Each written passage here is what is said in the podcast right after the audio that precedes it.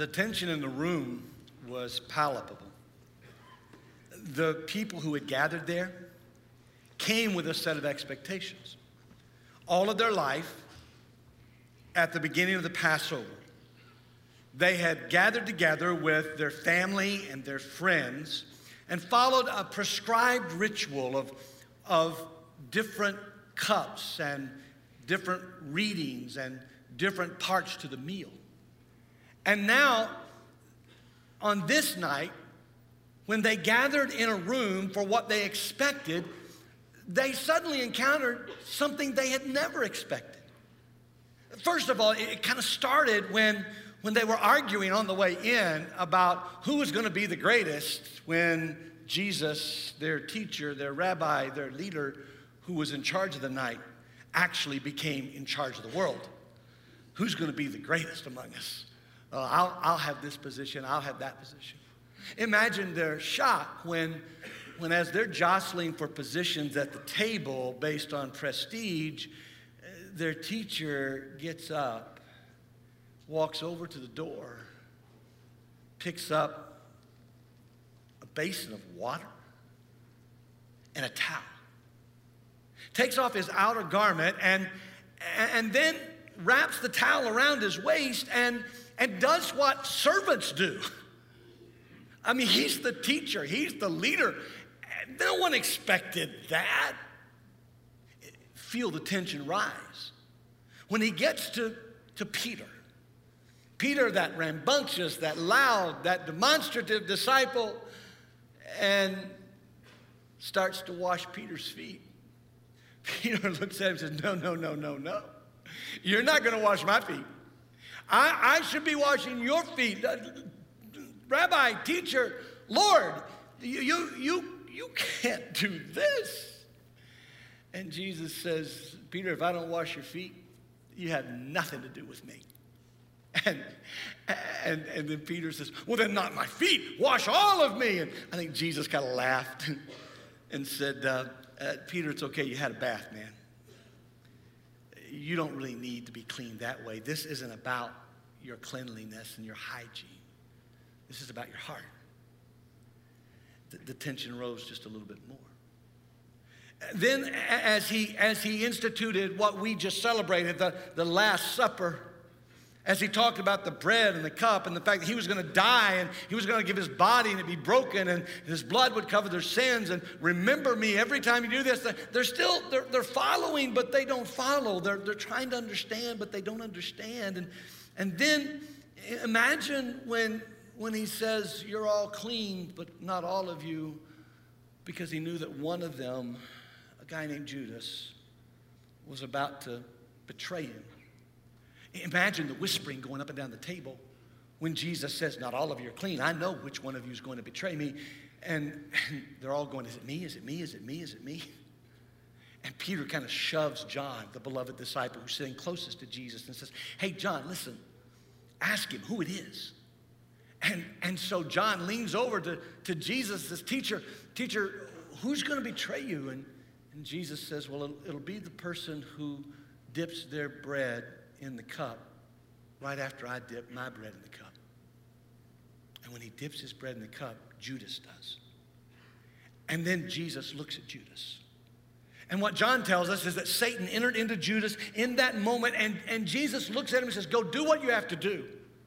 Everybody else in the room except John and Jesus thought Judas just had to go out and pay a bill. He was, after all, the treasurer for the group, he, he carried the money bag. But Jesus knew, and John knew.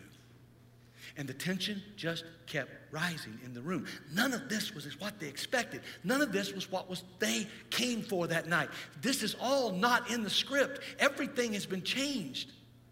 And so, so now Jesus turns to them and he says, Look, where I'm going, you guys can't come.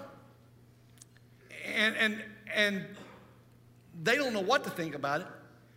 And so finally, Peter looks at him and says, says Lord, listen, now, if ever all the rest of these people leave you, I'm, I'm with you. I'll stay with you. Uh, I'll go through anything for you. And, and Jesus looks at him and says, Peter, listen, man, before the rooster crows in the morning, you're going to deny that you even know me, and you're going to do it three times. And what John tells us when he writes this story down in the 13th, 14th, 15th, 16th, 17th chapter of his gospel, the, the focus of everything that, that he's been leading up to in the life of Jesus is now in this one night, in this one room with all of this tension. And Jesus is saying, Look, I'm going to go do this. And the disciples are saying, We don't understand. And, and, and Peter's saying, Look, where are you going? And you can feel them. They, they just don't get it. They don't understand what Jesus is about to do. And so Jesus, well, listen to what Jesus said to their tension in John chapter 14, verse 1. Let not your hearts be troubled. Believe in God and believe also in me. In my Father's house are many rooms. If it were not so, would I have told you that, that I go to prepare a place for you? And if I go and prepare a place for you, I will come again and will take you to myself, that where I am, you may be also. And you know the way to where I'm going. Thomas said to him, Lord, we, we do not know where you're going. How can we know the way? And Jesus said to him, I am the way and the truth and the life. No one comes to the Father except through me. If you had known me, you would have known my Father also. From now on, you do know him, and you've seen him. Philip said to him, Lord, show us the Father, and it's enough for us. Jesus said to him, Have I been with you so long, and you still do not know me, Philip? Whoever has seen me has seen the Father. How can you say, Show us the Father? Do you not believe that I am in the Father and the Father is in me? The words that I say to you, I do not speak of my own authority, but the Father who dwells in me does his own works through me. Believe me that I am in the Father and the Father is in me, or else believe at least on the account of the works that you've seen themselves. The, these words, this, this dialogue, it, it's a part of a, of a pretty large conversation. It, it's a conversation that, that talks about who we are, why we're here, and where we're going. Jesus is saying to the disciples, Look, there's a larger plan than you know. There's more than what you can perceive. And I'm here to show it to you. I'm here to demonstrate it to you. I'm here to help you get it. I'm here to help you understand that, that life has more. And I'm inviting you into that life. I'm inviting you into that future. I'm inviting you into this relationship. And even though you don't understand it, even though you're questioning, even though tomorrow you're going to see me die and you're going to wonder why in the world are they killing my teacher and my rabbi? Even though I've told you that I have to die, even though I've promised you that I'll raise this temple again in three days, even though you've heard all of these things for three years, I get it. You don't understand. So let me try one more time to show you, to demonstrate it to have a conversation where we can talk about who I am and what I'm about. A few years ago, I was traveling. My flight left Indianapolis on Ash Wednesday. I left here early and drove down and parked my car in the economy parking lot. It was a busy travel day. And as the shuttle went from shelter to shelter picking up people, it, it began to fill up. And about halfway through, a young lady got on with her baggage. She was carrying several bags and she's stuffing them in. And, and, I, and I looked and, and noticed that she had already been to, to Lenten services that, that day, to Ash Wednesday services. Because on her forehead was the smudge of the ash and the sign of the cross. But there was another passenger on the bus, a little old lady who saw this young girl struggling with her, her bags and getting it all together. And, and, and, and she looked over at her, and, and as we rode along, she just kept staring at the young lady's forehead. And then finally, I'm thinking she's going to get up and acknowledge, hey, it's Ash Wednesday. You've been to Mass. You've been to church. You've, you, you've, you know, are carrying the sign of Jesus on your forehead. When suddenly the little lady who did not know the young lady who got on, it was very apparent by the look on the young lady's face.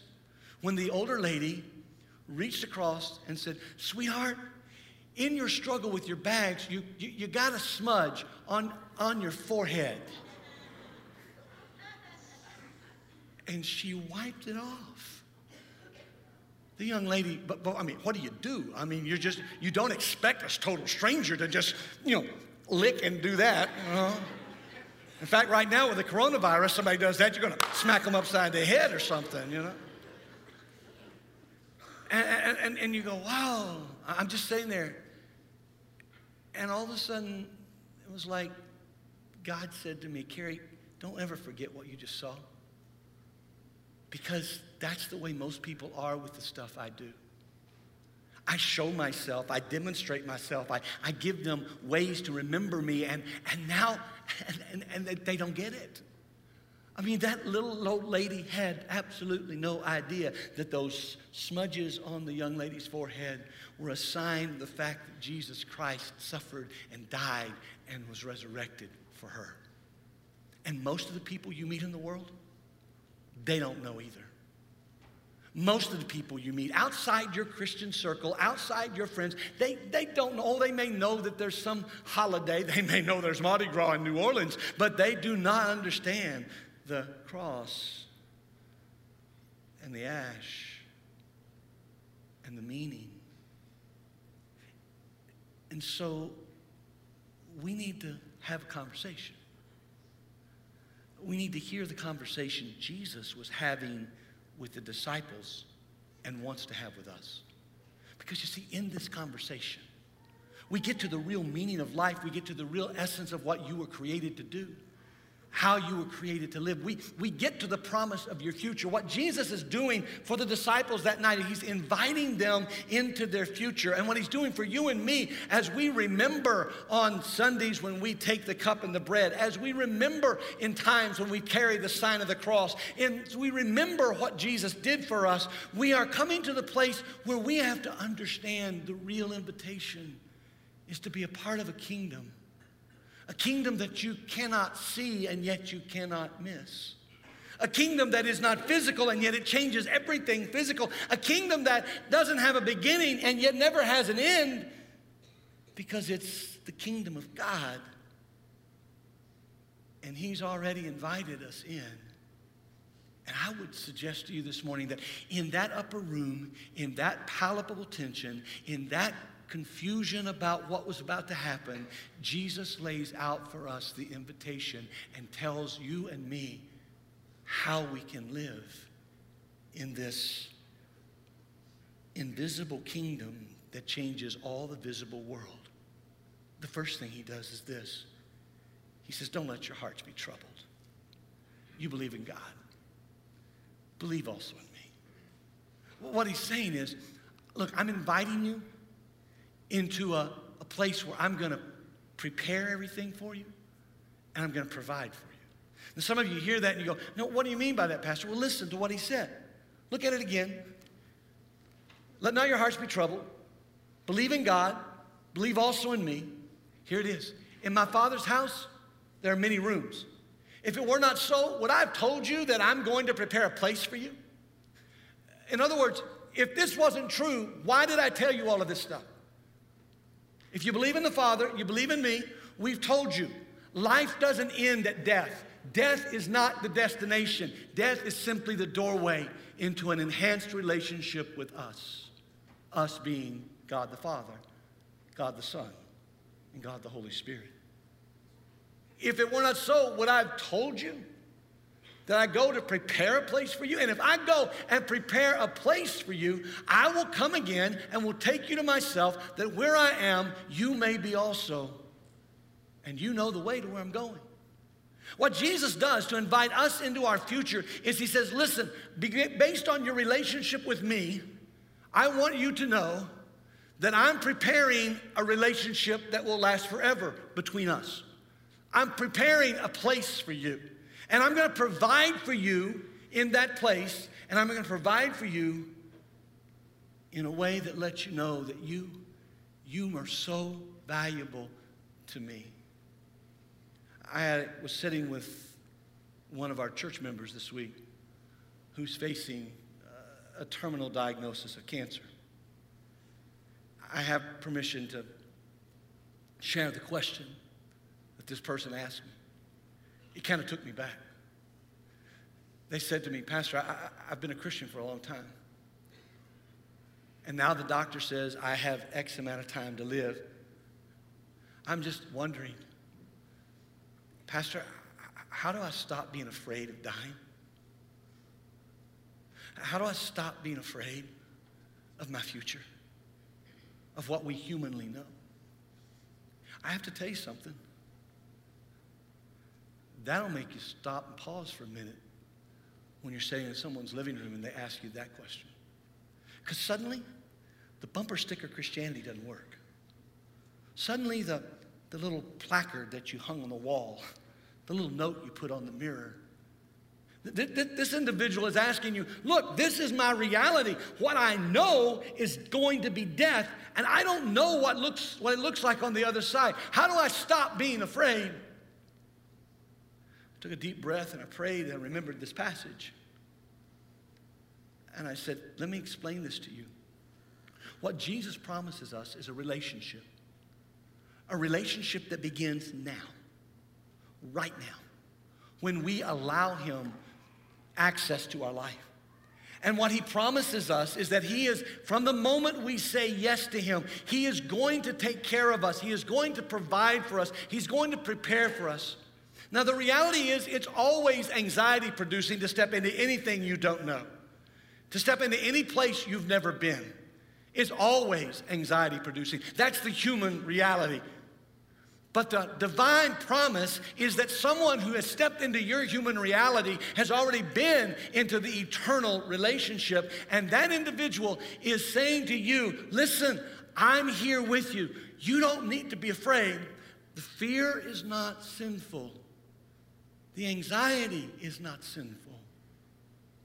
Only the rebellion against the relationship is sinful. It's okay that you're afraid. It's okay that you have anxiety. But can I tell you something I've seen? As a person who has sat next to the bedside of people when they've breathed their last breath on this planet, who sat next to my own mother and felt her very last breath on this planet on my face. May I tell you what I have seen? I have seen people who have allowed Jesus into their life, who believe in God and believe in Jesus, come through the anxiety of the unknown, understanding the promise of the presence of God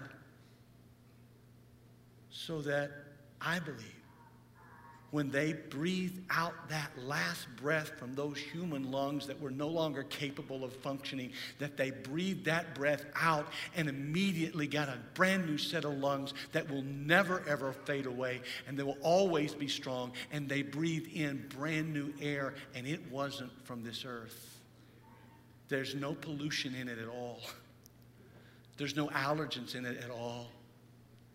They breathed in the celestial air of the presence of Jesus and God the Father in heaven.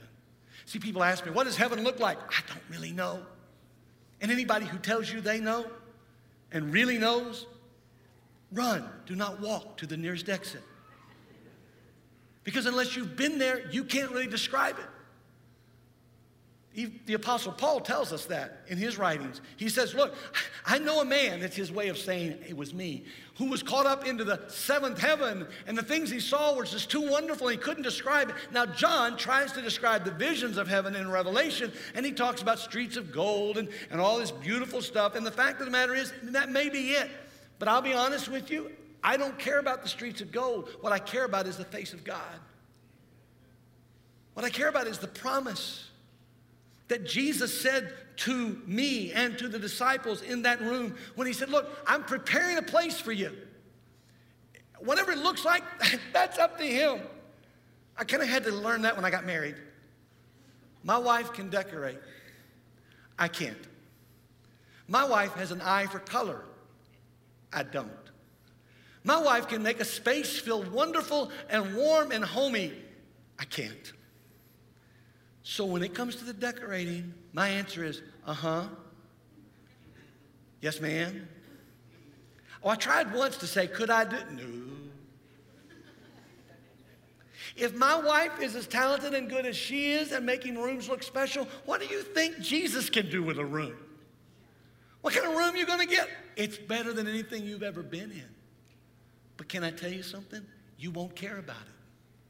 Because what you're going to care about is being in his presence. Jesus invites us into a future where he's preparing the way and invites us into a future where he is present with us to guide us.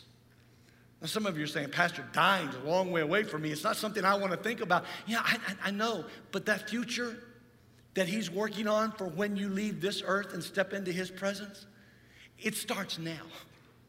So here's the question Will you allow Him to prepare and provide for you today, this afternoon, tomorrow? Will you accept His invitation to, to live your life in such a connectedness to Jesus that, that when you do, he, he literally is in charge of every part of your life, as in today, as in the next day, and the next day, and how many days you have to live? Because you see, death is simply a doorway between this life and a better life. It's not the destination, it's the doorway. And what Jesus is saying to the disciples is look, tomorrow you're to watch me die. Tomorrow on Friday, you're to watch me suffer. You're to watch my blood flow down my body to the ground. You're to see me breathe my last. And you're to, you're to mourn for me. I've told you that in three days I'm going to raise this body and I'm going to be alive again, but you're going to forget that. And so you're going to have to live through the grief on Friday and through the mourning and the questioning on Saturday before you get to the rejoicing of Sunday. And what I want you to know is I'm preparing a place and I'm providing a way to get there, and I am there with you, guiding you with my presence. I don't know what your Friday looks like. But I know that every one of us never gets to a resurrection without a death. You can't have a resurrection without a death. Something's got to die before anyone can be resurrected. And between the death and the resurrection, there's always a Saturday. There's always a time when, when you're questioning, you're wondering, what happened? How did that go? And this is why Jesus said, Look, look, I'm the way, I'm the truth. I'm the life. I'm going to be there for you. I mean, look at the way he says it. Thomas, I love Thomas. Thomas is so honest. Every time you read the New Testament, you run across Thomas, he's the guy who's saying what everybody else is thinking, okay? And, and Thomas says, Lord, we do not know where you're going. How can we know the way? I mean, Thomas would have made a great 21st century Christian because he thinks like a GPS. Like, if I don't have the destination to plug in, how am I going to get there from here? That's the way we think, right? Plug it in, take the options faster, slower, scenic, fat, you know, whatever. No. Thomas says, look, if we don't know where you're going, how do we know the way? And that's the way a lot of us want to think about our life. We want to know what's next, where we're going, how we get there from here, what are the next steps. Give me five steps to the success. And Jesus says, Look, look, no, it's not about that. It's about a relationship. It's about me providing for you, me preparing for you, me guiding you. He says it this way I'm the way and the truth and the life. No one comes to the Father except through me. If you had known me, relationship, you would have known the Father also. relationship. From now on, after your Friday and your Saturday and your Sunday, you do know him. And you've seen him. Now, here's where Thomas gets a friend. His name is Philip. Philip's one of the earliest disciples. He had been with Jesus almost as long as Peter, James, John. He's in that whole first cadre of, of folks who began to follow Jesus. And he's going to ask a question. And, and his question is, is even more important than Thomas's question. I mean, we all get focused on Jesus' answer to Thomas, right? I, am the way, the truth, and the life. No one comes to the Father except through me. We get focused on that one because, because well, honestly, we'd all like to find a, another way to do this besides the one way that Jesus gives us of a relationship with Him. Because if we could find another way to get there, if we could find another way to plug into our, our eternal GPS, then we could find another way to, to do it, and, and it, might not, it might not require us to die to as much stuff as the way Jesus talks. But, but when Philip asked the question, Jesus' answer lets us know something really important. He doesn't just invite us to where He's preparing and providing. He doesn't just invite us to this relationship where He's going to guide us. No, no. Doing that requires us to have confidence and trust in His authority. See, if you don't have confidence and trust in Jesus' authority, when Jesus says, hey, listen, the Father and I are one. If you know me, you know the Father. If you know the Father, you recognize me. Throughout Jesus' ministry, he kept saying that to religious people who were saying, We serve God, but we reject you. And he's like, If you know my Papa, you know me. And if you know me, you know my Papa, my Abba, my Father. So Philip follows up Thomas's question about, hey, if we don't know where you're going, how do we know we're going to how to get there? Philip follows up with this one Lord, show us the Father, and that's enough for us. Jesus said to him, Have I been with you so long, and you still do not know me, Philip? Whoever has seen me has seen the Father. How can you say, Show us the Father? Do not believe that I am in the Father. Do you not believe that I am in the Father and the Father is in me? The words that I say to you, I do not speak on my own authority, but the Father who dwells in me does his works. Believe me that I am in the Father and the Father is in me, or else believe on account of the works themselves. See, what Jesus is saying to Thomas is, I'm the way. And what Jesus is saying to Philip is, you can trust me. You can have confidence in me because I'm not just the way, I am actually the authority. I'm, I'm the one who's there. I'm the one who's there to love you. I'm the one who's there to show you how much God loves you. When my boys were young, I have two sons, they're men now. But when they were preschoolers, we moved to Florida. Now, if you move to Florida with preschoolers, there's a mandatory thing you have to do. You have to teach them to swim. Because there are two things about Florida there's always water and there's always alligators in the water. And so you have to teach them the difference between, you know, nice pet and alligator. And you have to teach them the difference between safe water and unsafe water. And one of the ways you do that is you take them to get swimming lessons. And so I won't mention which of my boys, because many of you know both of them. But one of them adapted faster to the swimming lessons than the other. And so he was very man, in the water all the time, swimming around. The other one, he's like the water wings and you know the, the, the life jacket and all that. And they're preschoolers, right?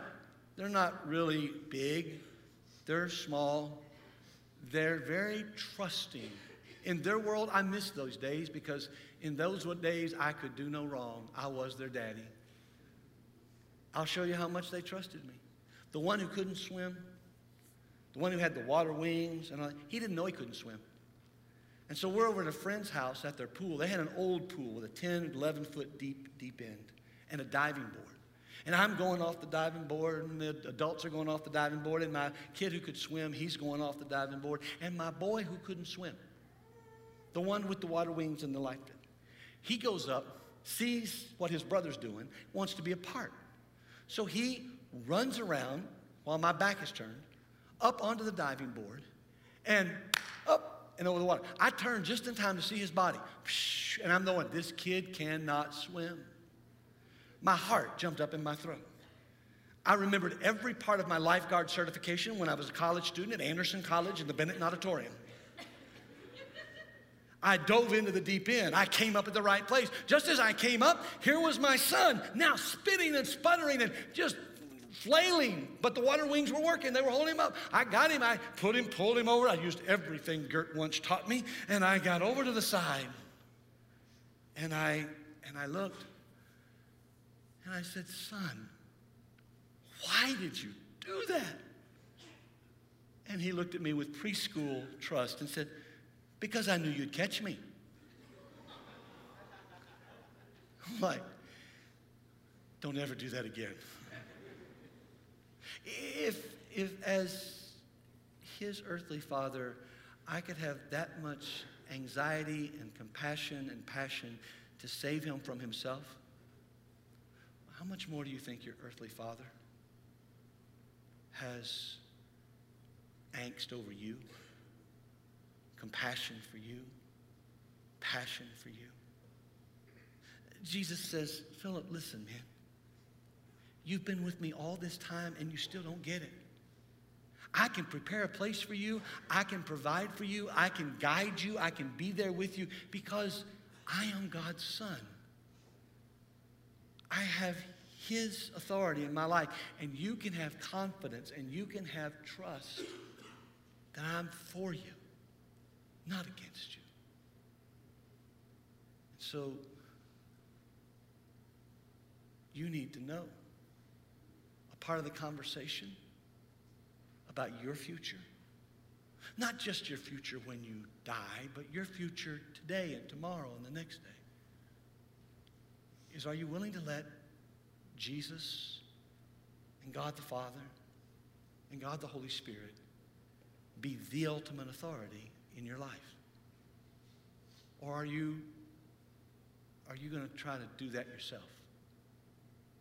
Because you see, Jesus invites us into a future where he empowers us for the journey, but it's his power, not ours.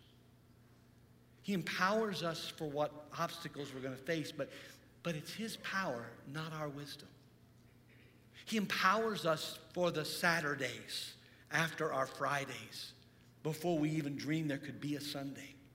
He empowers us to go through all the different things that life brings us. He empowers us for the journey, but, but it's His power because He has the authority and we have trust and confidence in Him.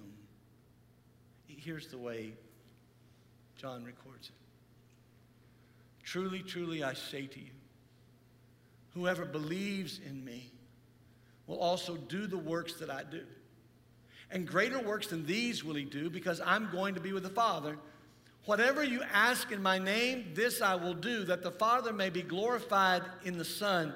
If you ask me anything in my name, I will do it. This is not a verse where Jesus is promising to be Santa Claus. It's not a verse where Jesus is promising you to be Aladdin in the lamp. It's not a, it's not a, a place where he's, where he's promising you that the genie's going to give you all your wishes. That's not who Jesus is. That's not what he's trying to tell you. What he's trying to tell you is this He's inviting you into a future and in that future, He's preparing you and He's providing for you and He's guiding you, and you can trust Him. You can have confidence in Him because He will not only be there with you, but He will empower you for whatever life faces, whatever twist and turn, whatever you don't understand. It was a powerful room, that upper room. And there was more than bread and cup at stake. And there was more than anybody expected when they walked in. Because this was the room where Jesus said to those closest to him, I have you. I love you. And because you trust me, if you trust me, I'll never leave you. I'll never forsake you. You're going to see the events that unfold in the next 48 hours, and you're going to think to yourself, it's all over.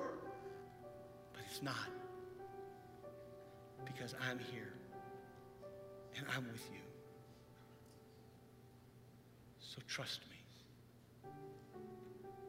This morning, it occurs to me that maybe some of us are living on Friday or Saturday in the midst of our grief, in the midst of our questions.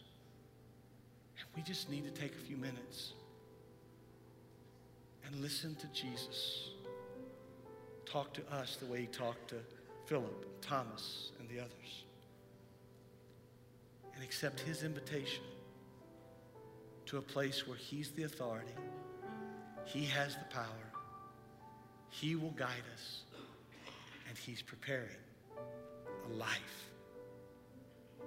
A life that starts today and goes forever and is prepared just for you.